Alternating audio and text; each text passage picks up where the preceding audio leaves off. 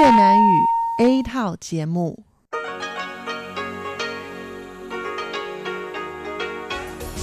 Đây là Đài Phát thanh Quốc tế Đài Loan RTI.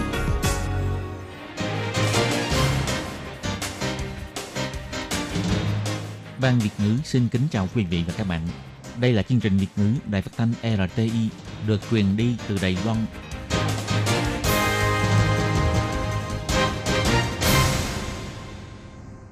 Các bạn thân mến, Hải Ly xin chào các bạn.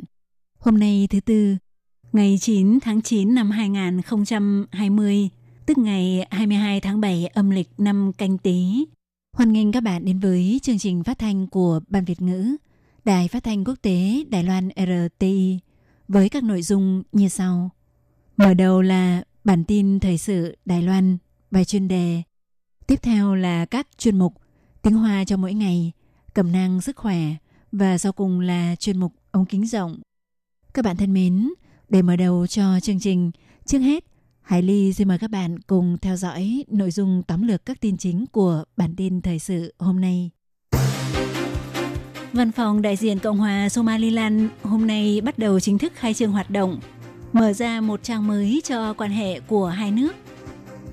Theo Bộ trưởng Bộ Kinh tế, một trong hai ngày tới sẽ công bố về quy định xin cấp phép để nhập khẩu mặt hàng khẩu trang. Theo Trung tâm Chỉ đạo và Phòng chống dịch bệnh Trung ương, điều chỉnh Việt Nam thành quốc gia có mức độ rủi ro lây nhiễm thấp. Sửa đổi luật mang thai hộ theo Sở Sức khỏe Quốc dân sẽ bảo đảm quyền bí mật riêng tư và quyền tự chủ cơ thể cho người mang thai hộ. Chuyện tranh hai vị quốc vương gây sự tranh cãi theo Bộ Giáo dục, các trường có thể xin trả và đổi lại sách mới. Đàn chim di cư vẽ nên bức tranh Vạn lộ triều phụng tuyệt đẹp. Các bạn thân mến và bây giờ Hải Ly xin mời các bạn đến với nội dung chi tiết của bản tin thời sự Đài Loan hôm nay. Sáng ngày 9 tháng 9, Văn phòng đại diện của quốc gia Đông Phi, Cộng hòa Somaliland tại Đài Loan đã tuyên bố chính thức đi vào hoạt động do Ngoại trưởng Đài Loan Ngô Chiêu Nhiếp và trưởng văn phòng đại diện Somaliland tại Đài Loan, ông Mohamed Omar Mohamud chủ trì. Nghi lễ khai trương đặc biệt được tổ chức tại Học viện Ngoại giao trực thuộc Bộ Ngoại giao. Bắt đầu từ lúc vang lên bài quốc ca của hai nước, không khí không những trở nên rất long trọng mà còn có ý nghĩa tượng trưng rất lớn đó là mối quan hệ của hai quốc gia Đài Loan và Somaliland đã bước sang một trang mới. Trong lời phát biểu, trưởng văn phòng đại diện Somaliland tại Đài Loan, ông Mohamud nhấn mạnh, hai nước cùng có chung các giá trị tự do, dân chủ. Ông cũng giới thiệu rất chi tiết về tình hình kinh tế, chính trị và môi trường đầu tư của Somaliland. Đối với việc Trung Quốc đe dọa việc Somaliland phát triển quan hệ với Đài Loan, trả lời phỏng vấn vắn tắt sau khi nghi lễ khai trương kết thúc – Ông Mohamud cho biết, Somaliland là một quốc gia độc lập, hai nước thiết lập quan hệ kinh tế thương mại không có liên quan đến Trung Quốc. Trong lời phát biểu, Ngoại trưởng Ngô Chu Nhíp bày tỏ, Đài Loan và Somaliland cùng theo đuổi các giá trị chung như tự do, dân chủ và pháp quyền và đều phải đối mặt với sức ép đến từ bên ngoài. Tuy nhiên, nghi thức trao biển đi vào hoạt động lần này chứng tỏ Quan hệ giữa hai quốc gia Đài Loan và Somaliland đã bước sang một trang mới. Hy vọng trong tương lai, hai bên sẽ tiếp tục tìm kiếm những lợi ích chung, ông Ngô Chiêu Nhíp nói.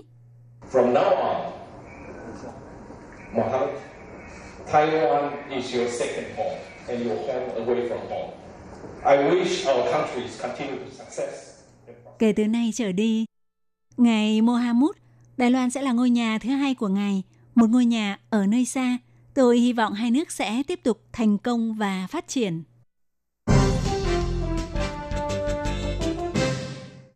Vụ việc công ty Kerimat, thành viên của đội sản xuất khẩu trang cấp quốc gia, nhập khẩu khẩu trang của Trung Quốc rồi trà trộn vào lô khẩu trang được chính phủ Đài Loan mua trưng dụng, gây lo ngại về việc sản phẩm khẩu trang không đạt chất lượng đã bị tuồn ra thị trường, khiến cho người dân phải đối mặt với rủi ro lây nhiễm dịch bệnh – Trung tâm Chỉ đạo Phòng chống dịch bệnh đã tuyên bố sẽ quy định bắt buộc khẩu trang y tế do Đài Loan sản xuất. Bên trên phải cho in các dòng chữ gồm MD, tức y tế, và MIT, sản xuất tại Đài Loan. Nhanh nhất trong vòng 2 tuần sẽ bắt đầu thực thi quy định này. Theo Bộ trưởng Bộ Kinh tế Vương Mỹ Hoa ngày 9 tháng 9 cho biết, Bộ Kinh tế sẽ quản lý nghiêm đối với toàn bộ khẩu trang nhập khẩu, bao gồm cả loại dùng cho y tế và loại thường – Hiện tại có kế hoạch áp dụng đối với toàn bộ khẩu trang nhập khẩu, bất kể có phải là khẩu trang sử dụng cho y tế hay không, thì đều cần phải có giấy phép mới được nhập khẩu. Bà Vương Mỹ Hoa nói. 那这个输入许可呢？呃，其实到呃贸易局的网站去线上申请就可以了。那为什么要这个呢？这个其实只是要 Giấy phép nhập khẩu này thực ra chỉ cần lên website của Cục Thương mại xin cấp. Vậy tại sao lại cần giấy phép này?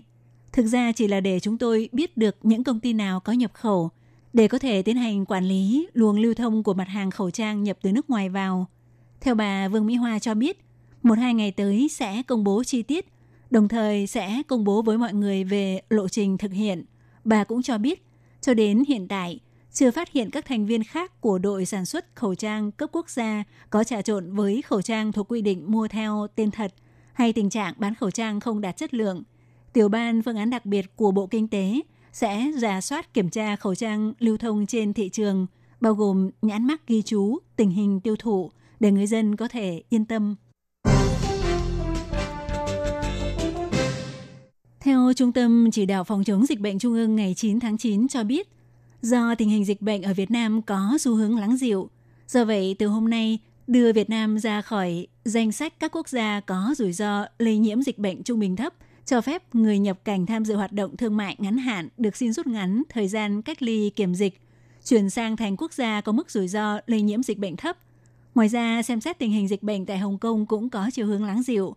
Do vậy, Trung tâm Chỉ đạo Phòng chống dịch bệnh từ ngày hôm nay cũng xếp Hồng Kông vào danh sách khu vực có mức rủi ro lây nhiễm dịch bệnh trung bình thấp. Theo Trung tâm Chỉ đạo Phòng chống dịch bệnh cho biết, sau khi điều chỉnh cấp độ rủi ro lây nhiễm dịch bệnh, thì các quốc gia, khu vực có mức độ rủi ro thấp bao gồm New Zealand, Macau, Palau, Fiji, Brunei, Thái Lan, Mông Cổ, Bhutan, Lào, Campuchia, Sri Lanka, Nauru, Đông Timor, Mauritius và Việt Nam – còn các quốc gia và khu vực có mức rủi ro trung bình thấp là Malaysia, Singapore, Miến Điện và Hồng Kông. Trung tâm chỉ đạo phòng chống dịch bệnh chỉ ra rằng hiện nay Đài Loan có tổng cộng 495 ca ghi nhận nhiễm COVID-19, trong đó có 403 ca lây nhiễm từ nước ngoài, 55 ca lây nhiễm trong nước, 36 ca bị lây nhiễm trên tàu hải quân của hạm đội Tuần Mũ và một ca không rõ nguồn lây nhiễm. Trong tổng số ca nhiễm bệnh có 7 người bị tử vong, 475 người đã được dỡ bỏ cách ly, 13 người hiện vẫn điều trị cách ly tại bệnh viện. Dự thảo sửa đổi một số điều khoản thuộc luật mang thai hộ và sinh sản nhân tạo được đề xuất bởi nhóm do Ủy viên lập pháp Ngô Bình Nhuệ đứng đầu đã được thông qua vòng 1 tại Viện lập pháp và sẽ được trình lên Ủy ban thẩm định. Ông Ngô Bình Nhuệ đã mở cuộc họp điều trần vào ngày 9 tháng 9 các thành viên tham dự cuộc họp gồm giáo sư Thái Phổ Sương thuộc Trung tâm Nghiên cứu Đạo đức ngành y Trường Đại học Quốc gia Đài Loan và Chủ tịch Hiệp hội Y học Sản khoa đều ủng hộ dự thảo này và cho rằng chính phủ phải đẩy nhanh tốc độ xử lý. Trường điều hành của quỹ The Garden of Hope, bà Vương Nguyệt Hảo thì ờ, hy vọng trong lúc giải quyết vấn đề mang thai hộ đừng để phát sinh ra các vấn đề khác. Bà cho rằng dự thảo hiện tại vẫn còn có rất nhiều điểm cần phải sửa đổi thảo luận – bao gồm quyền thay đổi quyết định và ngừng mang thai, nhất định phải ưu tiên việc bảo vệ quyền lợi cho người mang thai hộ. Phó Giám đốc Sở Sức khỏe Quốc dân ông Ngô Chiêu Huy nói. 答应者他的隐私还有身体的自主权的部分，那么依法必须要受以保障，所以接受这个答应者他的流产的权利或者 về quyền bí mật riêng tư và quyền tự chủ cơ thể của người mang thai hộ cần phải có sự bảo đảm về pháp luật. Do vậy các vấn đề như chấp nhận quyền bỏ thai của người mang thai hộ hoặc nếu mang thai thất bại, vấn đề người mang thai hộ có quyền chấm dứt hợp đồng mang thai hộ hay không, tôi nghĩ rằng chúng ta phải có những quy định pháp luật để bảo vệ người mang thai hộ. Ông Ngô Triều Huy cũng chỉ ra rằng người mang thai hộ phải được biết về những rủi ro có thể xảy ra, cũng không phải trả chi phí thù lao, nhưng phải cung cấp chi phí bổ sung dinh dưỡng và các chi phí cần thiết khác trong phạm vi quy định – khi bắt đầu thực thi cũng sẽ thành lập các pháp nhân tổ chức quỹ hội hoặc pháp nhân tổ chức phi lợi nhuận do cơ quan chủ quản cấp phép để thực hiện nhiệm vụ điều đình và hỗ trợ việc ký kết hợp đồng cũng như các hạng mục phục vụ liên quan để giảm bớt tranh chấp. Ngoài ra, để bảo đảm quyền lợi cho con cái được sinh ra do người mang thai hộ, Sở Sức khỏe Quốc dân sẽ lập ra quy định Cặp vợ chồng ủy thác mang thai hộ chính là cha mẹ của đứa con được sinh ra bởi người mang thai hộ. Cơ sở y tế cấp chứng minh xác nhận dựa trên sự thực cấy phôi thai và mang thai thành công. Cặp vợ chồng ủy thác mang thai hộ phải có ít nhất một người có quốc tịch Trung Hoa Dân Quốc, đồng thời phù hợp với một trong những điều kiện gồm không có tử cung, khó thụ thai vì mắc bệnh hoặc có khả năng bị nguy hiểm tính mạng nếu mang thai hay sinh nở. Bộ Giáo dục phát động kế hoạch quảng bá phong trào đọc sách cho học sinh năm đầu cấp tiểu học và trung học. Theo đó, mỗi năm học chọn ra 100 cuốn sách hay, tặng ngẫu nhiên theo độ tuổi cho các học sinh năm đầu cấp tiểu học và trung học. Học kỳ này, Bộ Giáo dục đưa cuốn truyện tranh Hai vị quốc vương với nội dung miêu tả sự đa dạng giới tính vào danh mục sách hay. Việc này một lần nữa đã làm khơi lên cuộc tranh cãi giữa các đoàn thể phụ huynh và các đoàn thể đấu tranh cho quyền lợi về giới tính – các đoàn thể trong đó có Liên minh Hội Phụ huynh Toàn quốc cho rằng Bộ Giáo dục phải chủ động thu hồi cuốn truyện tranh này, đồng thời sau này phải công bố chế độ chọn và thẩm định sách truyện. Phó hội trưởng Hiệp hội Phụ huynh Tiểu học và Trung học thành phố Tân Bắc ông Lý Văn Lương nói.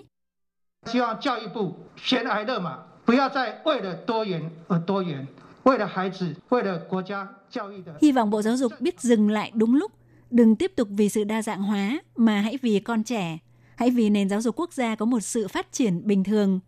Các đoàn thể gồm có Liên minh Chủ lưu hóa gia đình, Hiệp hội xúc tiến bảo vệ nhân quyền giới tính Đài Loan cũng hô hào.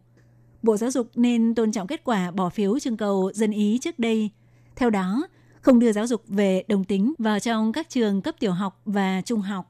Còn các đoàn thể gồm Diễn đàn Bình đẳng Giới tính Cầu Vồng và Hiệp hội Giáo dục Bình đẳng Giới tính Đài Loan – thì cho mời người biên dịch cuốn truyện tranh hai vị quốc vương Lâm Úy Vân và giáo viên tiểu học đến để nhắc nhở xã hội nên tôn trọng sự khác biệt và đa dạng hóa giới tính. Giáo viên họ kế cho biết. 身为教师，我是持高度的肯定，因为我们的新课纲强调学生的生活经验，我们的学习要从学生的生活经验出发，也要。Với cương vị là giáo viên, tôi dành sự khẳng định rất lớn, bởi vì đề cương mới của chương trình giáo dục nhấn mạnh trải nghiệm cuộc sống của học sinh – học tập phải bắt đầu từ kinh nghiệm cuộc sống của học sinh và cũng cần phản hồi trở lại vào kinh nghiệm cuộc sống của chính học sinh. Bộ Giáo dục cho biết, cuốn Hai vị quốc vương là một cuốn truyện tranh để giúp trẻ có thể thấu hiểu và tôn trọng sự khác biệt và đề cập đến sự thất bại trong giáo dục vấn đề tình cảm, thể hiện các nội dung liên quan bằng phương thức hài hòa và đa dạng để đáp ứng nhu cầu khác nhau của học sinh. Trước ngày 11 tháng 9, Bộ Giáo dục sẽ tiếp nhận việc trả lại sách và đổi lại sách mới của các trường.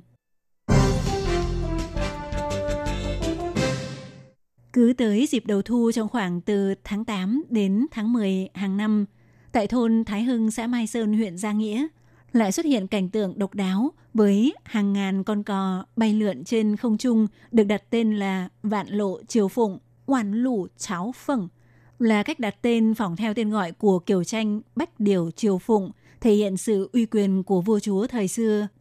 Mỗi ngày có hàng ngàn hàng vạn con cò ruồi di cư bay từ Bắc tới Nam ngang qua Đài Loan. Đàn cò ruồi liên tục thay đổi đội hình từ hình ảnh như rồng bạc vẫy đuôi thoát một cái lại biến thành đội hình chữ V vô cùng ngoạn mục đặc biệt là vì gần đây do bão đổ bộ vào Nhật Bản. Do vậy, số lượng cò ruồi di cư bay qua Đài Loan càng đông hơn nữa. Nhà quan sát sinh thái Tô Gia Hoàng đã ghi lại hình ảnh vạn lộ chiều phụng với hơn 50.000 con cò ruồi bay trên bầu trời Đài Loan, khiến cho những người yêu thích ngắm chim và du khách đều phải thốt lên kinh ngạc.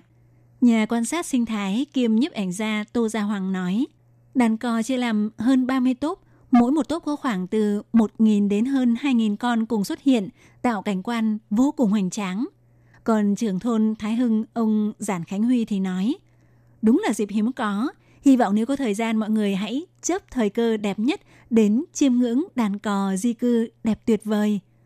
Cảnh quan sinh thái đặc biệt này vào mùa thu hàng năm đã thu hút rất đông người yêu chim và du khách tới thôn Thái Hưng ngắm chim. Vào tầm từ 4 giờ đến 6 giờ chiều, là thời gian ngắm chim đẹp nhất, các nhiếp ảnh gia cũng tranh thủ ghi lại những khoảnh khắc hiếm có. Các bạn thân mến, vừa rồi các bạn vừa theo dõi nội dung bản tin Thời sự Đài Loan do Hải Ly biên tập và thực hiện. Sau đây, Hải Ly xin mời các bạn tiếp tục đón nghe những nội dung còn lại của chương trình hôm nay. Thân ái chào tạm biệt các bạn. Bye bye.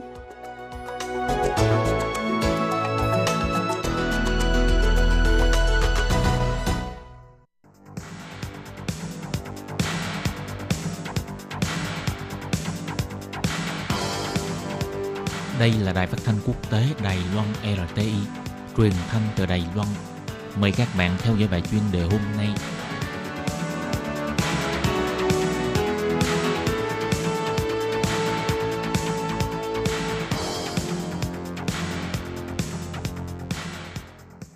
Hello, tôi Kim xin kính chào các bạn. Hoan nghênh các bạn đã đến với bài chuyên đề ngày hôm nay. Các bạn thân mến, trong bài chuyên đề hôm nay, tôi Kim xin giới thiệu với các bạn đề tài Trung Quốc và nước Mỹ cạnh tranh nhau về mọi mặt, từ các vấn đề trên mặt đất cho đến không gian vũ trụ. Và sau đây, tôi Kim xin mời các bạn cùng đón nghe nội dung chi tiết của bài chuyên đề ngày hôm nay nhé.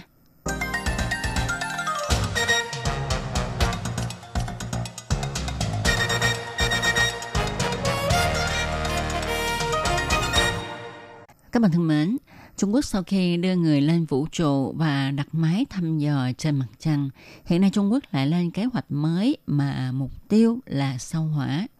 Còn nước Mỹ thì cơ quan hàng không vũ trụ Mỹ NASA đã phóng thành công tàu thăm dò sao hỏa Perseverance bắt đầu hành trình gần 7 tháng với hành tinh đỏ này để thăm dò sự sống vào cuối tháng 7 năm 2020 nước Mỹ và Trung Quốc đang cạnh tranh nhau từ những vấn đề trên mặt đất cho đến vũ trụ.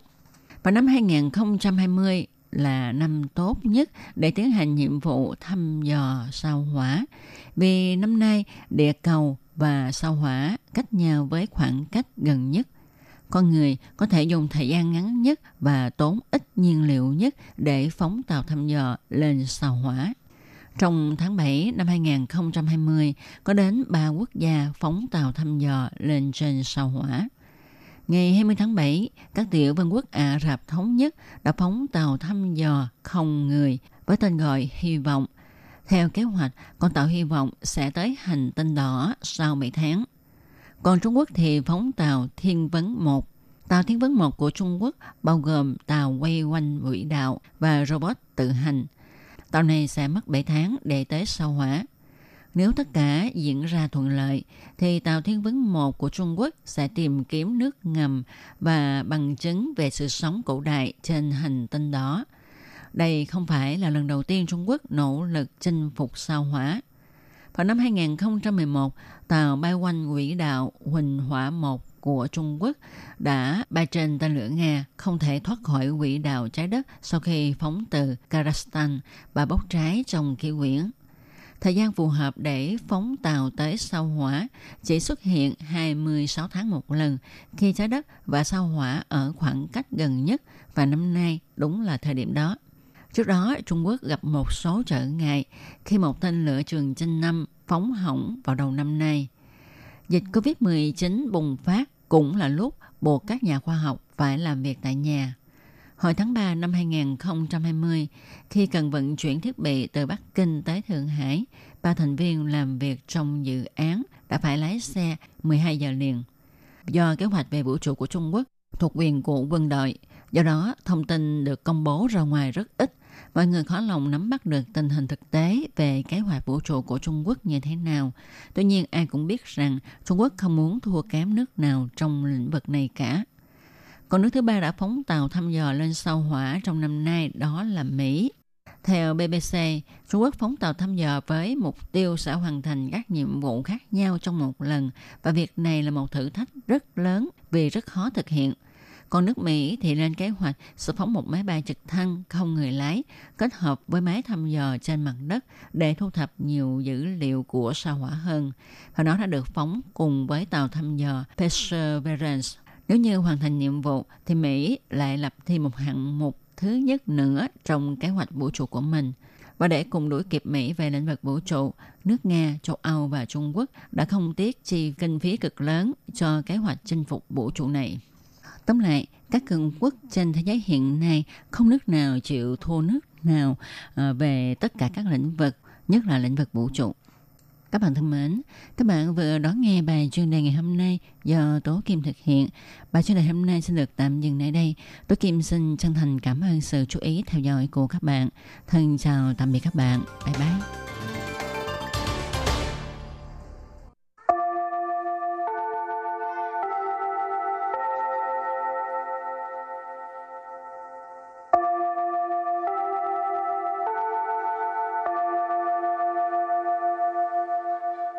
Xin mời quý vị và các bạn đến với chuyên mục Tiếng Hoa cho mỗi ngày do Lệ Phương và Thúy Anh cùng thực hiện.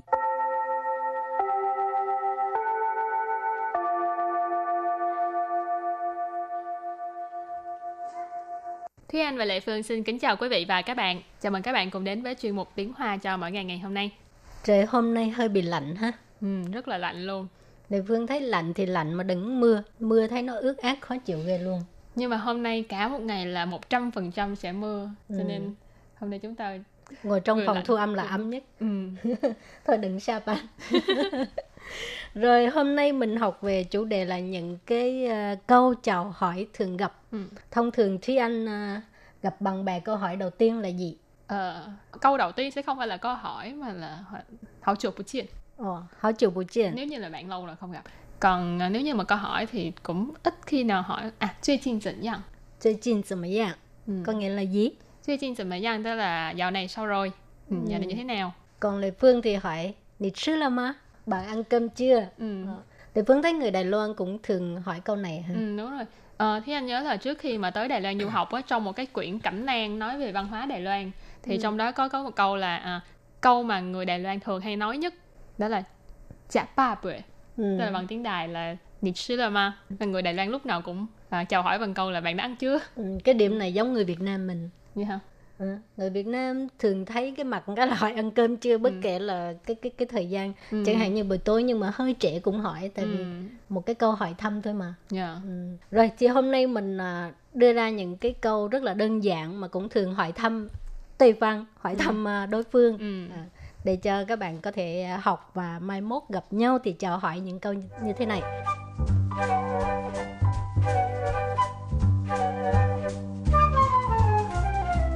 câu thứ nhất thì như hồi nãy Lê Phương nói đó là Nì chứ lơ mà? Nì chứ lơ mà? Nì chứ lơ mà? Bạn ăn cơm chưa? Chứ có nghĩa là ăn. Lơ mà? Tức là chưa. Ờ, nì chứ lơ mà? Hoặc là nì sư là mày Hả, Bạn ăn cơm Ừ. chưa? hoặc là trong trường hợp nếu như mà có một cái thời gian nhất định chẳng hạn như buổi sáng buổi trưa buổi tối thì mình cũng có thể là đằng, đằng sau chữ chứ mình sẽ thêm là早餐午餐với 晚餐 thì là 你吃早餐了吗你吃午餐了吗或者是你吃晚餐了吗 Ừ. thì đây là dùng trong trường hợp là có một cái ờ, thời gian nhất định và câu hỏi thứ hai 你还好吗？你还好吗？ 你还好吗 Thế là bạn vẫn ổn chứ? Nì zǎm lè? Nì zǎm lè? Nì zǎm lè? là bằng sao vậy cái này là đôi khi ừ. mình thấy bạn mình cái mặt nó buồn á ừ. À, buồn hiu không biết chuyện gì thì hỏi ní dùm mà lớ trong trường hợp nếu như là buồn á thì uh, cái câu hải hò ma cũng có thể dùng được ừ. chẳng hạn như nhìn mặt người ta buồn đó là ừ. ừ. bạn vẫn ổn không bạn có ừ. ổn không ừ. Ừ, hải hò ma rồi câu kế tiếp là 最近忙什么？最近忙什么？ 最近忙什么?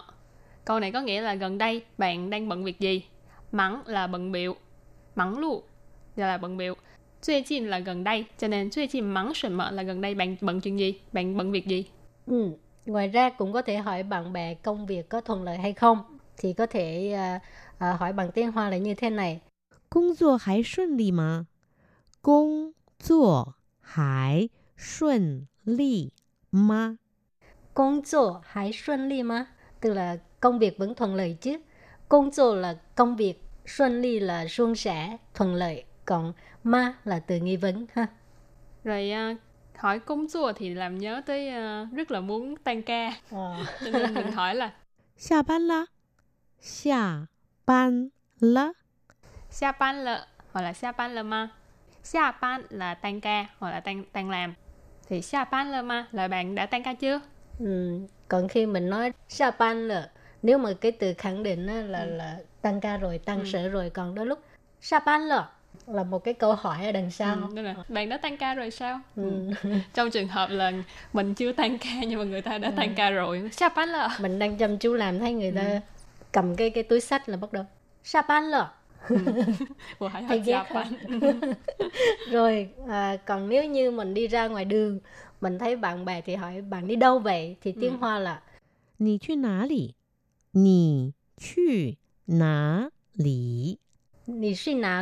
là bạn ừ. đi đâu? Còn nếu như mà à, thêm cái ngữ khí từ á nì ạ bạn đi đâu thế? Suy là đi ná lì là đâu suy ná lì là đi đâu? Rồi hồi nãy là những cái à, câu hỏi thì bây giờ mình cũng có thể à, nói một số câu à, thường gặp câu xã giao thường gặp chẳng hạn như là mình gặp một người bạn à, lâu rồi mình không gặp mình khen bạn ấy đẹp 你越来越漂亮，你越来越漂亮。 Nì越来越漂亮 越来越là một cái à, cụm từ dùng để à, thể hiện sự tăng tiến tức là càng lúc càng Phiao liang là chắc cái từ này chắc rất là nhiều bạn nữ hoặc là các bạn nam có thể cũng rất là thích cái từ này đó là xinh đẹp, piao liang. Ủa mình có khen nam là piao liang hả? Ờ, bây giờ là xã hội chúng ta bây giờ chấp nhận những cái từ khác nhau để mà miêu tả về giới tính khác nhau. này thì cũng thường xuyên nói đi ha, ai cũng thích nghe cái lời tốt đẹp mà. Ừ. Rồi ba giao thể ý điện. Ừ. Còn nếu như uh, giống như uh, mình uh, đang uh, ăn uống với bạn bè mà mình muốn đi về trước hoặc là mình đang đi làm mà mình ờ, đi về trước thì mình có thể nói là 我先走了，我先走了。 我先走了 tức là mình à, về trước nhé, mình đi trước nhé. Dỗ là đi, còn sen là là trước. Ừ. Rồi nếu như mà mình đang à, nói chuyện, đang trò chuyện mà tự nhiên cái mình bận, mình phải làm một việc khác thì mình có thể nói ờ hôm khác nói nha.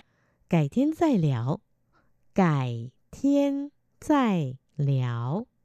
cải thiên giải liệu. Cải thiên là bữa khác, hôm khác. sai ở đây là một lần nữa. Chữ sai là chữ tái trong tiếng Hàn Việt. Ừ. Ờ, à, liệu là nói chuyện, trò chuyện, léo thiên. Cho nên cải thiên giải liệu là hôm khác mình lại nói chuyện. Thường là câu này thì Anh sẽ dùng trong những cái trường hợp chẳng hạn như đang chat với bạn bè. Nhưng mà uh, chat giữa chừng thì phải làm việc khác thì sẽ nói ờ, uh, xin chơi ăn cải thiên giải liệu Mai mốt tám tiếp.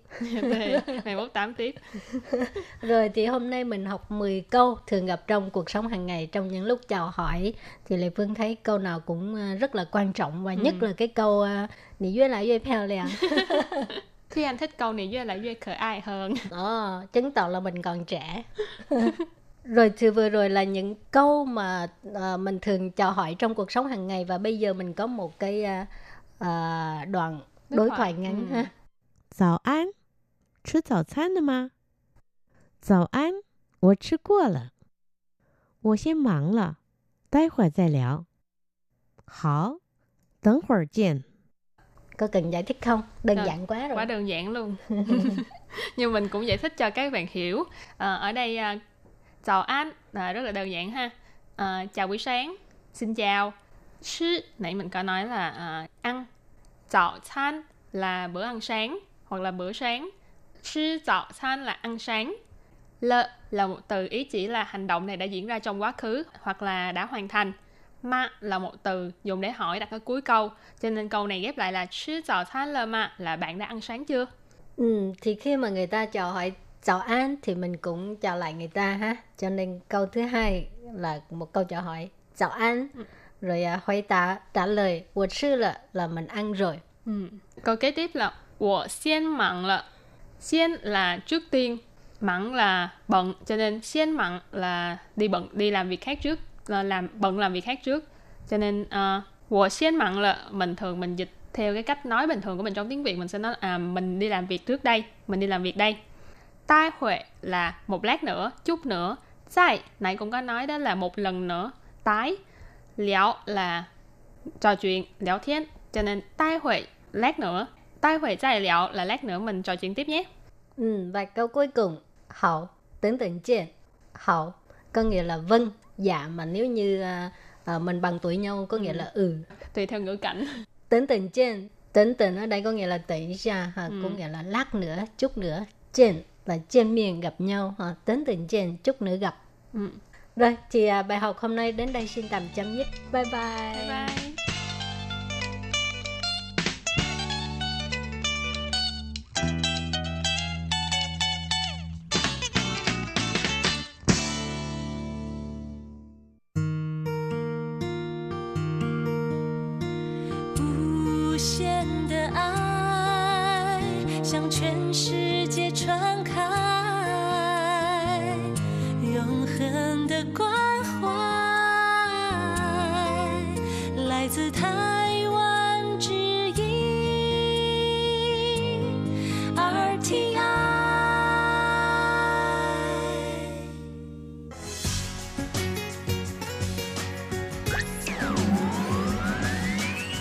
Quý vị đang đón nghe chương trình Việt ngữ Đài RTI truyền thanh từ Đài Loan. Mời các bạn theo dõi tiết mục Cẩm nang sức khỏe do Tố Kim thực hiện. Tiết mục Cẩm nang sức khỏe sẽ cung cấp những thông tin về sức khỏe cho các bạn tham khảo, chăm sóc tốt sức khỏe mình Hello, tôi Kim xin kính chào các bạn. Hoan nghênh các bạn đã đến với chương mục cẩm nang sức khỏe ngày hôm nay. Các bạn thân mến, trong chương mục cẩm nang sức khỏe hôm nay, tôi Kim xin nói về chứng khô môi, nguyên nhân, cách đề phòng và điều trị như thế nào. Vậy sau đây tôi Kim xin mời các bạn cùng đón nghe nội dung chi tiết của chương mục cẩm nang sức khỏe ngày hôm nay nhé.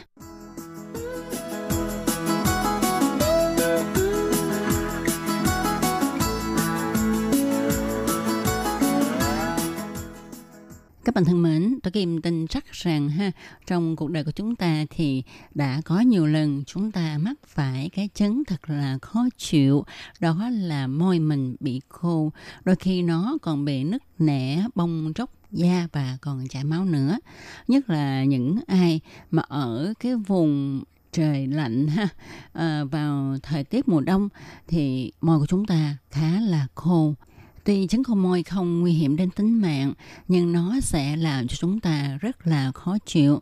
À, khi bị khô khô thôi đó thì nó sẽ làm mất cái vẻ mỹ quan, nhất là chị em phụ nữ mà môi bị khô, da hơi chốc chốc da thì làm sao mình thoa son dội phấn cho được phải không các bạn? Rồi nặng hơn nữa thì nó sẽ nứt và rớm máu, thì lúc này chúng ta sẽ có cảm giác là đau, rất là khó chịu. Đồng thời nó cũng khiến cho chúng ta ngại ngùng khi phải giao tiếp và ăn uống. Vậy hôm nay chúng ta hãy cùng nhau tìm hiểu về những nguyên nhân gây ra cái chứng môi khô và chúng ta phải làm thế nào để dự phòng và điều trị nó nha thì trước hết chúng ta hãy cùng nhau tìm hiểu về cái nguyên nhân cái cơ chế làm cho môi khô. Thì cơ chế làm cho môi khô đó là môi bị mất đi chất dầu tự nhiên. À, kết quả sẽ làm cho môi bị khô nứt đau đóng vảy có khi rớm máu. Sau đây là những nguyên nhân chủ yếu làm cho môi khô. Đó là do môi trường uh, nắng gió nè ha rồi chúng ta làm việc trong phòng có máy lạnh, máy điều hòa. À, chúng ta có thói quen xấu đó là liếm môi thường xuyên.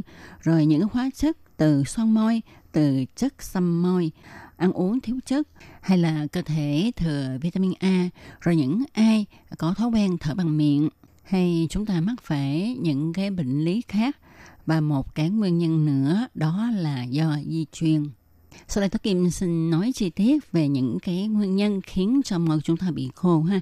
Trước hết là ờ, ở cái môi trường lạnh, thì những người sống trong môi trường lạnh hay là những người thường xuyên ngồi trong phòng máy lạnh làm việc, thì bờ môi của chúng ta cũng từ đó trở nên khô ráp, nứt nẻ. Tại vì sao? Tại vì trong cái thời tiết lạnh, nhất là trong cái phòng có máy lạnh, thì máy lạnh nó sẽ làm cho cái môi trường này khô. Môi trường khô nó sẽ hút chất nước ở trên da chúng ta và trong đó có cả làn môi của mình nữa. Thì từ từ làn môi của chúng ta sẽ bị khô ráp, nứt nẻ. Vì vậy à, vào mùa lạnh, thời tiết khô hanh thì chúng ta nên thoa kem dưỡng môi để cung cấp độ ẩm cần thiết cho môi. Đồng thời chúng ta cũng nên uống nước ấm để cho cơ thể của mình không bị mất nước. Ờ, tại vì mùa lạnh thì chúng ta cũng ít uống nước ha. Mà trong cái môi trường hanh khô à, trong cái môi trường máy lạnh thì nó lại làm mất nước của cơ thể mình. À, cho nên chúng ta nên chú ý mà bổ sung nước nha.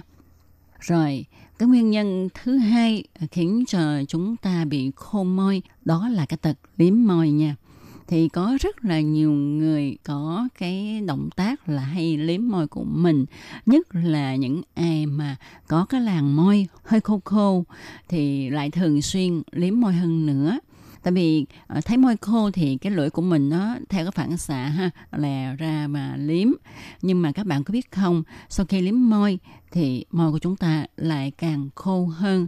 Vì nước bọt sẽ bị bay hơi, làm giảm độ ẩm của môi, gây cho môi khô. Ngoài ra, loại enzyme tiêu hóa vốn có nhiều trong nước bọt sẽ còn gây ra chứng viêm môi và lở hai bên mép miệng. Và kỳ lắm các bạn ạ, à, khi mà chúng ta cảm thấy môi mình khô thì chúng ta lại cứ liếm và cái vòng tuần hoàn này nó sẽ liên tục diễn ra. Và khi mà diễn ra lâu ngày thường xuyên thì môi của chúng ta càng bị khô, bị mất nước. Rồi nếu mà các bạn không để ý cứ thực hiện động tác liếm môi này thường xuyên thì không bao lâu các bạn sẽ phát hiện có một lớp thượng bì thô ráp và teo tách ra khỏi lớp ẩm phía dưới môi của mình và môi của chúng ta sẽ bị bong chóc già. Rồi nguyên nhân tiếp theo làm cho làn môi của chúng ta bị khô đó là do cơ thể mất nước. Đây là một trong những cái nguyên nhân chính gây khô môi mà đa số mọi người thường mắc phải. Như chúng ta đều biết, nước chiếm 70% trọng lượng cơ thể. Nước đóng vai trò quan trọng và cực kỳ cần thiết giúp cho cơ thể của chúng ta đào thải độc tố, đồng thời giữ ẩm cho da, tóc và môi.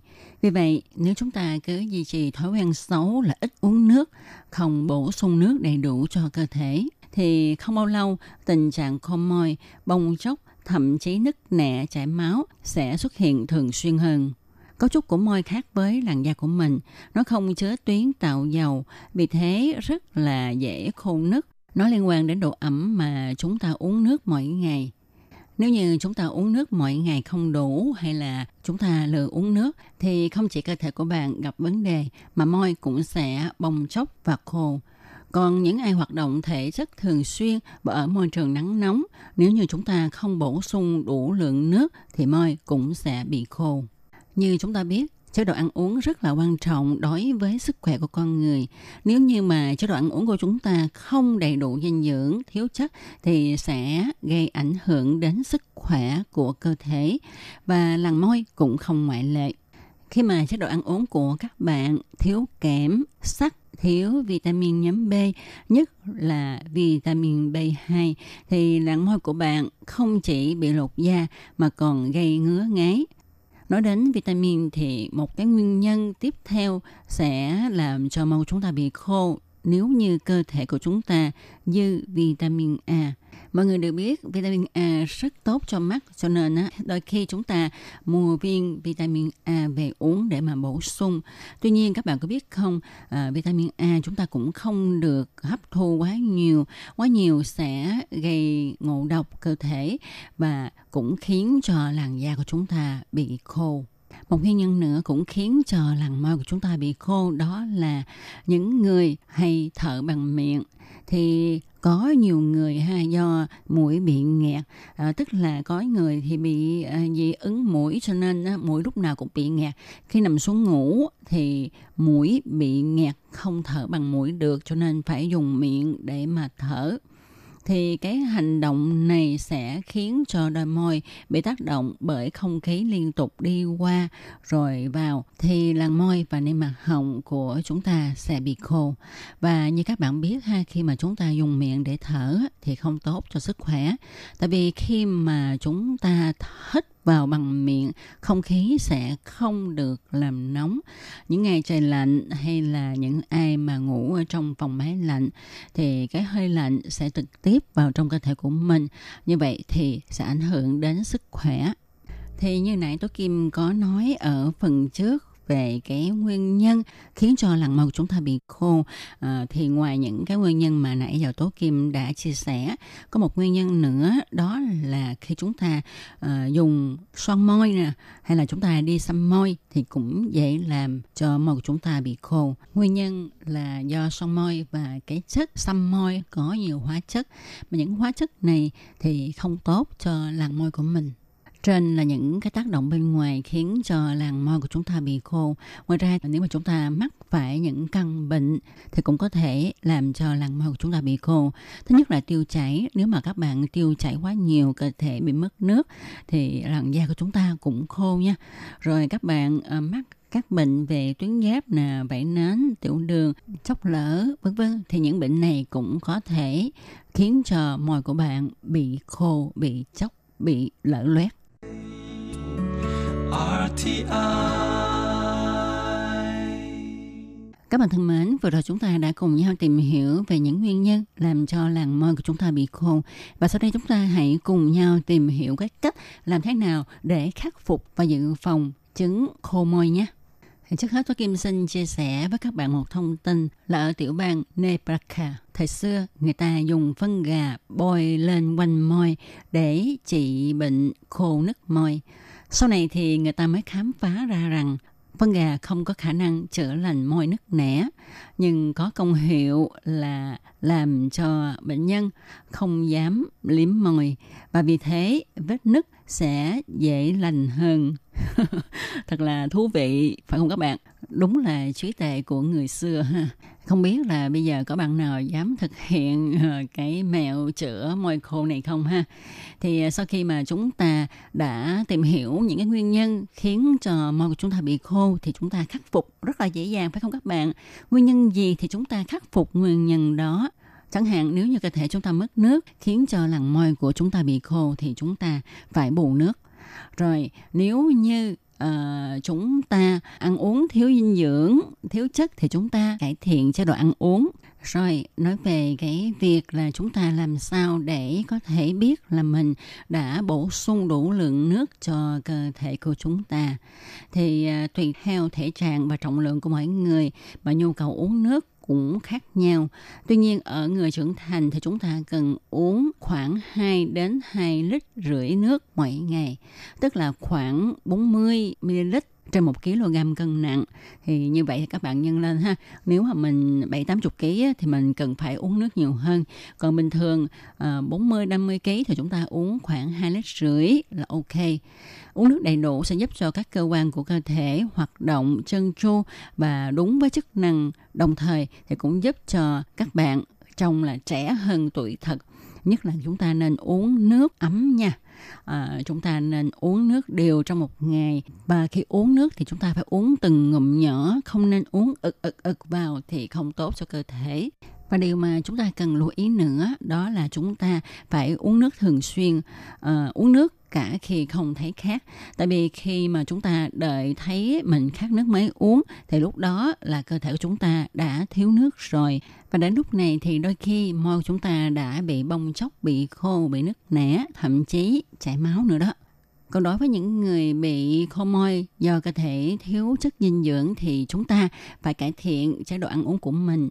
Bình thường ha thì chúng ta cần phải uh, nạp những cái chất dinh dưỡng từ trái cây, rau cải màu xanh đậm, từ chuối, từ táo, lê, đậu nành, hành nhân, sữa, trứng, khoai lang, cà rốt, cá thu, cá hồi, gan động vật, vân vân thì khi mà chúng ta ăn đầy đủ và cân bằng những cái thực phẩm như thế này, thì sẽ giúp cho cơ thể của chúng ta có đầy đủ dưỡng chất và các vitamin cần thiết. Như vậy thì làn môi của chúng ta không dễ dàng bị khô nứt còn đối với môi trường sinh sống và làm việc thì chúng ta phải à, đảm bảo cho nó có đủ độ ẩm không có bị quá khô hành chẳng hạn như là khi chúng ta làm việc ở văn phòng mà có bật máy điều hòa máy lạnh thì chúng ta nên để thêm một cốc nước hay là chúng ta cắm một bình hoa à, để cho cái môi trường làm việc của chúng ta, căn nhà của chúng ta thêm phần sinh động lại có thể để cho không khí ở trong cái phòng này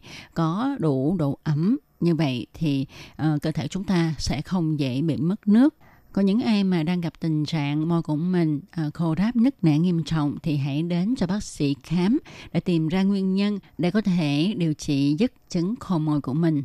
Và các bạn thân mến, trong một cảm năng sức khỏe ngày hôm nay xin được nói lời chào tạm biệt với các bạn tại đây. Tôi Kim xin chân thành cảm ơn sự chú ý theo dõi của các bạn. Thân chào tạm biệt các bạn. Bye bye. Quý vị và các bạn thân mến, xin mời quý vị và các bạn truy cập vào trang web Đài RTI để đón nghe chương trình phát thanh tiếng Việt vn.rti.org.tvk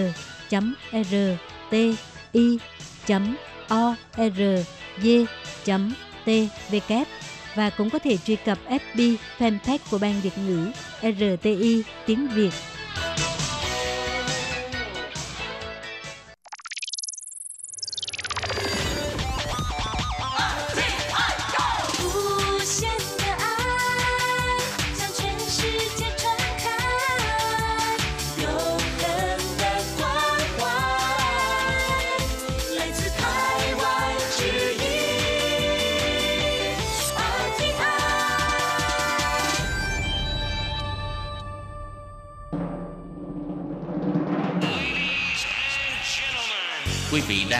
Chương trình Việt ngữ Đài RTI truyền thanh từ Đài Loan.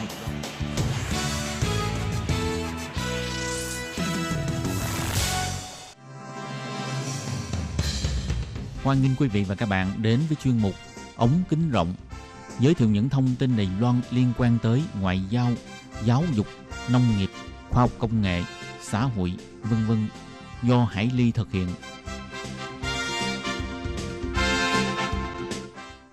Các bạn thân mến, Hải Ly xin chào các bạn. Hoan nghênh các bạn lại đến với chuyên mục ống kính rộng vào thứ tư hàng tuần. Thưa các bạn, trong buổi phát vào tuần trước, chúng ta đang được trò chuyện với cô Lê Thị Bảo Châu, người vừa bảo vệ thành công luận văn tiến sĩ chuyên ngành giảng dạy hoa ngữ tại trường đại học chính trị Đài Loan. Thì à, để nối tiếp cho nội dung trò chuyện vào tuần trước, Hải Ly xin được mời à, cô Bảo Châu quay trở lại với à, chương trình hôm nay để tiếp tục chia sẻ với các bạn về quá trình trải nghiệm của Bảo Châu trong suốt à, hơn chục năm từ khi học thạc sĩ, làm việc tại Đài Loan và cho tới khi tiếp tục học tiến sĩ, hoàn thành chương trình tiến sĩ và đặc biệt trong buổi trò chuyện hôm nay thì à, Bảo Châu sẽ tiết lộ cho chúng ta một bí mật à, rất là có ý nghĩa đối với các độc giả của báo Bốn Phương. Vậy thì chúng ta hãy à, tiếp tục theo dõi cuộc trò chuyện cũng như là hãy khám phá xem bí mật đó của Bảo Châu là gì nhé. Và bây giờ mời các bạn tiếp tục đến với cuộc trò chuyện của chúng tôi. Vâng, trước tiên thì Hải Ly xin hoan nghênh Bảo Châu trở lại với chương trình hôm nay. Và Châu ơi, tiếp theo nội dung mà Châu giới thiệu về những cái ngày đầu tiên mới sang học ờ, thạc sĩ tại Đài Loan ở trường Đại học Nguyên Chí ấy. Sau một thời gian thì là như Châu nói là một học kỳ là Châu đã bắt đầu ổn định và bắt đầu thích nghi đúng không? Yeah. Dạ. Thì uh, sau đó là Châu hoàn thành cái chương trình thạc sĩ trong vòng 3 năm và yeah. Vâng. cái uh, luận văn tốt nghiệp thạc sĩ của em là làm về đề tài gì? Dạ, hồi đấy thì em làm về văn học ạ tại vì oh. là trung vấn si ngành trung văn thì đa số là thiên về văn học tư tưởng văn hóa triết học thì em chọn là làm về so sánh văn học. Ồ, vâng. so sánh văn học giữa vâng thì đấy là so sánh uh, truyện kiều ạ. Wow. vâng so sánh truyện kiều của Nguyễn Du với cả đoạn trường Tân Thanh của Thanh Tâm Tài Nhân. Tức là chuyện kiều của của Nguyễn Du ấy, là gần như là xuất phát từ tác phẩm đấy. Nhưng mà ông Nguyễn Du ông đã làm cho trở thành một cái giống như là kinh điển ấy, một cái tác phẩm kinh điển. Còn kia là một cái tiểu thuyết dài. Vâng thì uh, em so sánh hai tác phẩm này với nhau vâng thì thì đấy chính là cái luận văn thạc sĩ của em dạ. và cái đề tài này cũng khá là khó nhưng vâng, mà chắc là rất là thú vị đúng không dạ vâng thực ra là rất là nó thực ra rất là rộng mình chỉ làm giống như là một phần nhỏ một phần nhỏ về, về ngôn ngữ học rồi là về nhân vật hình tượng các thứ như nào đấy mình so sánh như vậy thôi ạ. Ừ, dạ. vậy thì cái luận văn của em là từ khi bắt đầu cái nhen nhóm cái ý định cho tới khi mà uh, coi như là bảo vệ thành công ấy thì mất khoảng thời gian bao lâu và có trong cái quá trình đấy thì mình có khó khăn gì về cái việc ví dụ như là uh, khai thác hay là tìm hiểu tư liệu như thế nào không? Vâng chắc chắn là có. Bởi vì như bọn em học thạc sĩ thì mất gần như là hai năm đầu để học rất là nhiều môn học. Nhưng mà trong cái quá trình đấy thì ví dụ như sang năm thứ hai là mình đã bắt đầu phải suy nghĩ mình sẽ làm đề tài luận văn gì. Vâng thì chắc chắn là trong cái quá trình đấy nó cũng sẽ có rất là nhiều những cái thay đổi. Vâng ví dụ như là lúc đầu mình rất là muốn làm về so sánh về năm giữa năm cao với cả lỗ tấn chẳng hạn. Thích là một chuyện nhưng khi mình tìm tài liệu tham khảo thì thì rất là ít. Vâng, ừ. thì bây giờ giống như chị vừa nói đã là nghiên cứu thì không thể nào mà mang cái tính chủ quan. Tức là mình thích làm cái gì là mình có thể viết ra chẳng ra đại hải không phải như vậy. Thì trong quá trình mình học về phương pháp luận thì mình mới biết là làm nghiên cứu nhưng phải có phải có tài liệu tham khảo phải có phân tích ra được là ai đã làm rồi như thế ừ. nào ừ. và các thứ thế thì trong quá trình đấy thì em nhận thấy là à đề tài đấy có thể là hay nhưng mà lại không đủ không đủ những cái tài liệu tham khảo như vậy thế thì trong quá trình đấy thì mới nhận ra là chuyện kiều của Nguyễn Du thì thì rất là nhiều tài liệu tham khảo liên quan đấy và nếu mà mình làm thì có thể mình cũng rất nhiều người đã từng làm rồi đấy, nhưng mà ở Đài Loan thì thì những cái nghiên cứu uh, viết về chủ đề liên quan thì lại chưa nhiều thế là em quyết định là em làm về đề tài đấy. Bởi vì là muốn là, thứ nhất là những nghiên cứu trước đây tại Việt Nam, rồi về chuyện Kiều, mình có thể truyền tải sang để người Đài Loan được biết. Vâng đấy là cái phần mà tài liệu tham khảo và phương pháp luận. Thế còn đến phần của mình thì mình sẽ so sánh về ngôn ngữ, về về những cái hình tượng văn học, văn hóa ở trong cái hai tác phẩm đấy. Vâng nhưng mà cái tất nhiên mình sẽ vẫn có một cái chủ quan một tí đấy là mình muốn giới thiệu cho cái tác phẩm kinh điển của văn học của Việt Nam mình đến với vâng đến với với với người người đài để họ biết nhiều hơn vâng ừ. dạ vậy thông thường những cái bài luận văn tốt nghiệp về thạc sĩ như vậy của em cũng như là các bạn uh, sinh viên nước ngoài và sinh viên Đài Loan tại Dạ. các cái trường đại học của Đài Loan như vậy Vâng. thì thông thường là sẽ chỉ lưu hành ở nội bộ trong trường hay là có được xuất bản để cho ví dụ như là đông đảo độc giả hay là những người mà có hứng thú có thể tham khảo được hay không? Dạ vâng thì thường ờ, xong luận văn thì thì mình nộp cho trường thì họ sẽ đưa lên thư viện nhé. Vâng Ừ. thì thì rồi là có những cái bản file cái thứ thì đưa lên trên mạng thì em nghĩ là những người nào muốn tra cứu thì chắc là vẫn vẫn vẫn có thể tham khảo được. Ồ, Dạ vâng. có ví dụ như khảo là được. muốn tra cứu cái luận văn của Bảo Châu thì mình dùng cái keyword gì? dạ ví dụ ờ, thứ nhất là tên. Tên là lý sư bảo chu. Thứ hai là à, tên ờ, tiếng trung của luận văn đấy là Ruan Yue Nan Ruan Yếu Chéo Truyền Yu à, Chinh Xin Thái Rấn. Đoan Tráng Xin Sinh Ok. Vâng, vâng, Để vâng. cho các bạn mà có cái hứng thú về nghiên cứu hoặc là hiểu sâu hơn một chút về văn học ấy mà cũng có thể thông qua đây thì có thể tìm hiểu và cũng có thể học hỏi một chút về cái cái cách trình bày luận văn như thế nào đúng không? Thực ra thì em thấy là luận văn của thạc sĩ thì em nghĩ là cái độ sâu chưa thể nào mà thực sự là là giống như là sau này mình đến mình học tiến sĩ mình biết là cần phải sâu hơn rất là nhiều. Ừ. thạc sĩ Nhưng mà nó đều như là- phải qua từng bước một mà dạ, đúng dạ, không? vâng đúng rồi ạ. Vâng, Ừ. đúng rồi. Thì như vừa rồi Bảo Châu đã có một cái chia sẻ ờ, rất là hay về cái quá trình học tập nghiên cứu vào cái thời gian đó thì ngoài ra là Bảo Châu còn gọi là tham dự một cách thực tế vào cái công việc cũng có mang tính chất văn học tại ờ, một cái ờ, gọi là phương tiện truyền thông của Đài Loan thì ờ, Bảo Châu có thể chia sẻ một chút là trong cái thời gian mà ở Đài Loan trước đây ấy, thì em cũng đã từng làm cái công việc có liên quan đến truyền thông báo chí và văn học không ạ? Dạ vâng ạ. Thì trong thời gian em học thạc sĩ thì ờ, mình cũng khá là năng động mình tham gia nhiều những cái hoạt động bên ngoài. Vâng thì để tại vì là mình mình phát hiện ra là mình đi học quá nhiều. Học suốt 12 năm xong rồi đi học thạc sĩ luôn. Thành ra là sau mà khi học hết năm thứ nhất thì em cảm thấy rằng là em nên nên nên đi ra ngoài nhiều hơn. Ừ. không chỉ là tham gia những cái ờ, hoạt động về văn hóa Việt Nam của các anh chị sinh viên bên này cũng tham gia rất là nhiều. Thế thì ừm, lúc đấy thì nghe nói đến là là ví dụ như có bắt đầu có đi dạy tiếng Việt ở bên này thì cũng cũng có dạy một chút giống như là làm thêm thôi ạ. Nhưng mà đến một thời gian sau thì có nghe nói đến một ừ, cái kênh đấy gọi là báo bốn phương ạ. Báo bốn phương thì lúc bấy giờ được coi là một trong những cái tờ báo dành cho người Việt ở Đài Loan. Thế khi mà em biết đến báo bốn phương thì em cảm thấy là rất là ý nghĩa. Tức là tự dưng ở Đài Loan lại có một một một cái cái cái ờ, kênh truyền thông mà lại dành riêng cho người Việt viết cho người Việt và lúc đấy là vẫn còn báo giấy. Thành ra em cảm thấy rất là tò mò và đúng lúc đấy thì họ lại rất là cần cộng tác viên ấy vâng đến để ờ, phiên dịch rồi Ừ. là các thứ thì em đăng ký và rất là may mắn là được nhận được nhận vào báo bốn phương. Thì ờ, lúc đầu mình chỉ nghĩ đơn giản là mình đi làm thêm cho vui nhưng mà không ngờ là mình lại gắn bó với cả báo bốn phương gần 2 năm.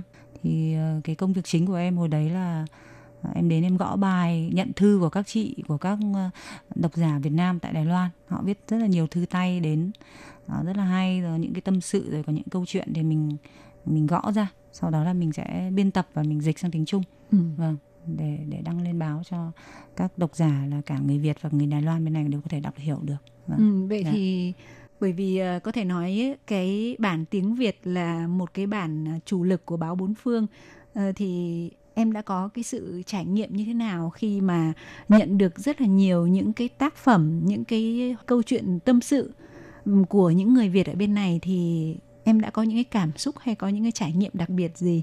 Dạ. Thì à, giống như chị nói à, vừa rồi thì em thấy là đấy là một cái kênh truyền thông mà cực kỳ là có ý nghĩa. Thành ra là khi đấy, lúc đầu thì em còn làm làm thêm ở chỗ này chỗ kia, nhưng về sau thì em đã gắn bó với bà bốn phương lâu nhất. Tại vì em cảm thấy đấy là một trong những công việc mà em thấy rất là ý nghĩa. Vì nhờ nhờ cái công việc ở bà bốn phương mà em hiểu thêm được cái cuộc sống của của người Việt ở bên này. Vâng thì em nhận thấy rằng là thông qua những câu chuyện của của các độc giả gửi đến thì mình mới thấy hiểu thêm được rằng là mọi người sang đây sinh sống, làm việc, rồi lao động, rồi các thứ là đều có những cái nỗi vất vả rất là riêng và khi mà mình đọc được hàng chục rồi thậm chí hàng trăm những câu chuyện hoàn cảnh khác nhau thì mình cảm thấy rằng là mình với tư cách là người được đi học, có học bổng, mình thấy rất là mình là may mắn.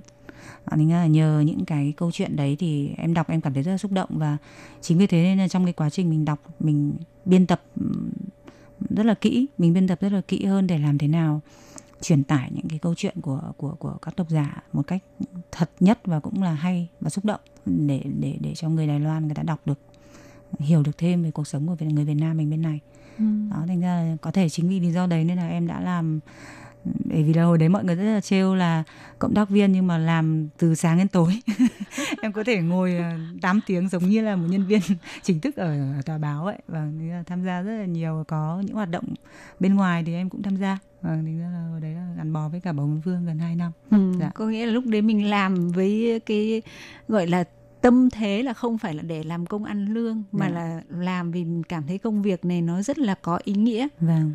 Ừ, vậy thì em có nhớ về một cái câu chuyện nào đó thực sự làm cho em cảm động, đặc biệt là ấn tượng nhớ mãi không? Làm ở Bảo Bồn Phương thì đọc rất là nhiều những câu chuyện thì thì có nhiều câu chuyện mà làm cho em cảm thấy rất là xúc động. Ví dụ như là có những uh, chị người Việt sang đây uh, lao động rất là vất vả thì một mặt em rất là khâm phục với các chị sang khi mà không hề biết tiếng. Các chị rất là nghị lực và sau một thời gian thì không những là biết tiếng Trung mà lại còn biết cả tiếng Đài. Thế và những chị thì phải xa gia đình xa chồng xa con thì trong suốt cái thời gian mà sang làm lao động ở bên này thì thậm chí là người nhà mất mà không thể nào mà trở về. Thế, hoặc là có những cái ừ, mâu thuẫn với gia đình này kia nhưng mà ở xa mình không thể nào giải quyết được thì đôi khi bao nhiêu năm làm việc vất vả làm lụng vất vả gửi tiền về cho gia đình nhưng mà đến khi về thì giống như là lại ly tán tức là giống như là không còn hạnh phúc được như ngày trước nữa. Thế thì ừ. đấy là những cái câu chuyện mà em cảm thấy rất là xúc động. Thế rồi là có những câu chuyện mà những anh chị mà sang đây lao động rồi đôi khi gặp phải những chủ lao động không tốt bị bóc lột nhiều về về sức lao động thì họ không còn cách nào khác thì họ phải lựa chọn con đường là bỏ bỏ trốn thì có rất nhiều những cái câu chuyện liên quan đến những lao động bỏ trốn thì hồi đấy. Thậm chí là bà bốn phương đã xuất bản một cái cuốn sách gọi là tháo tháo 跑 tại thảo. Tức là những câu chuyện của những anh chị lao động đã bỏ trốn. Họ phải bỏ trốn đi đến những rất là nhiều nơi à, làm việc chui lủi âm thầm. Đấy, lúc nào cũng lo là sẽ bị bắt rồi này kia các thứ báo bốn phương lại vẫn vô tình lại trở thành một cái món ăn tinh thần của họ nên là ừ. em vẫn vẫn nhận được những cái những cái cái cái cái câu chuyện như thế. Họ viết và họ gửi cho cho cho chúng em và sau này chúng em đã tạo thành một cái cuốn sách xuất bản và đôi khi cũng động viên họ ra tự thú để để có thể uh, trở về đoàn tụ với gia đình. Đấy là một trong vô số những cái câu chuyện rất là nhiều câu chuyện ở ở, ở Đài Loan. Thế rồi là có những uh, chị sang đây uh, uh, lấy chồng ở bên này ạ. Thì cũng có người hạnh phúc nhưng cũng có người um, không may mắn gặp phải những người mà không phù hợp. Thành ra là có những câu chuyện về hôn nhân rất là là, là, là bi thương và họ cũng gửi đến báo bốn phương để chia sẻ. Sau này báo bốn phương cũng có xuất bản một cái cuốn gọi là anh hùng in chúng để sưu tập lại tất cả những cái câu chuyện của các chị các anh lao động người Việt ở bên này. Không chỉ là lao động mà còn là uh, lập gia đình các thứ ở bên này thì tạo thành một cái cuốn gọi là cuốn anh hùng để, để miêu tả lại cái quá trình mà họ đã vượt lên những cái khó khăn như thế nào. Và đấy thì em thấy là em may mắn đều tham gia vào những cái cái hoạt động biên tập ở đấy thì em cảm thấy rằng là mình mình biết được thêm và hiểu được thêm rất là nhiều. Cái thế giới của mình rộng lớn hơn rất là nhiều. Vâng ừ. thì khi mà đấy là những cái kỷ niệm mà em làm ở bốn phương trong gần 2 năm các bạn thân mến, thì à, qua phần chia sẻ của Bảo Châu vừa rồi, chúng ta đã biết được bí mật, đó chính là Bảo Châu đã từng có 2 năm gắn bó với báo Bốn Phương và chắc chắn cũng sẽ gắn bó với rất nhiều độc giả của tờ báo này nhưng ờ, có lẽ là các bạn vẫn chưa được biết Bảo Châu có bút danh là gì, đúng không? Bởi vì trên báo Hôn Phương thì không có ai tên là Bảo Châu cả. Vậy thì ờ, bí mật này lại tiếp tục chờ đợi các bạn trong phần cuối cuộc trò chuyện của chúng tôi vào tuần sau. Cũng như là mời các bạn theo dõi phần ờ, chia sẻ về quá trình học tiến sĩ của Bảo Châu tại à, Đài Loan trong thời gian mới đây nhất. Vậy thì Hải Ly và Bảo Châu cũng xin phải tạm nói lời chia tay với các bạn hôm nay ở đây và hẹn gặp lại vào tuần sau nhé. Bye bye!